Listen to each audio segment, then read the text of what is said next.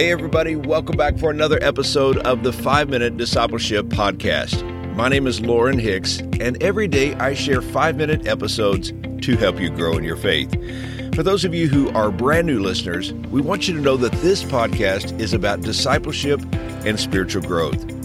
It's my prayer that these short episodes inspire you and encourage you to be a fully devoted follower of Jesus Christ. So let me invite you to subscribe on your favorite podcast app so that you can join us each day. Today on the podcast, we are talking about praying without ceasing.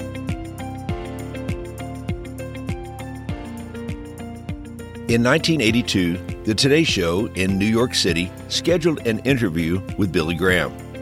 When he arrived at the studio, one of the program's producers informed Graham's assistant that a private room had been set aside for him for prayer before the broadcast. The assistant thanked the producer for the thoughtful gesture, but told him that Mr. Graham would not need the room. The producer was a bit shocked that a world famous Christian leader would not wish to pray before being interviewed on live national television. Graham's assistant responded, Mr. Graham started praying when he got up this morning. He prayed while eating breakfast. He prayed on the way over in the car, and he'll probably be praying all the way through the interview. Well, it's likely that you have read the Apostle Paul's instructions in 1 Thessalonians chapter 5 verses 16 through 18 which say, Rejoice always, pray without ceasing. Give thanks in all circumstances, for this is the will of God in Christ Jesus for you. I remember hearing this verse when I was a child and thinking, pray without ceasing? How is that even possible? I have to go to school and then there's homework. What about at night time when we sleep?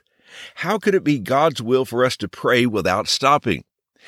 Maybe this verse is as confusing to you as it was to me.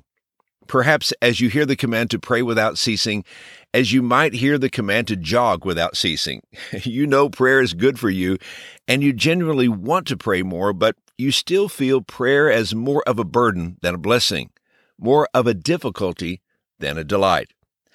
There is significant value in making a specific time for prayer. In fact, I think that if we are not intentional about a time and a place for prayer, it's likely we won't be consistent in our prayer life. Jesus spoke in Matthew chapter 6 about getting alone with God in the prayer closet. He wasn't speaking of a literal closet in your bedroom, but more of a quiet place to get alone with God. Paul is teaching us in 1 Thessalonians that our relationship and communication with God can be much more than a once a day conversation in a prayer closet. He says we can pray without ceasing. As Christians, prayer is always a whisper away. Prayer is communication with God, and we can live each minute of the day in constant flowing conversation with God. You don't need a special appointment to talk with God. You can do so anywhere and at any time. When you think of God's goodness and His blessings, you can have a spontaneous moment of praise and gratitude towards God. When you see a prayer request posted on Facebook, you can pause and bring that need to the Lord. When you receive a text message asking you to pray for a need, you can stop whatever you are doing to pray and ask God to meet the need. What a blessing it is for you and I to have such access to God. It's truly amazing.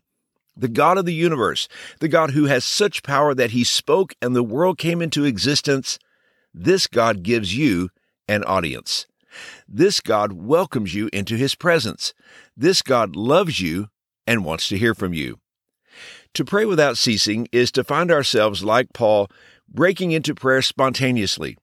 Prayer invades the hours after morning devotions as we turn every burden into help me, and every pleasure into thank you, and every temptation into deliver me, and every opportunity for obedience into strengthen me.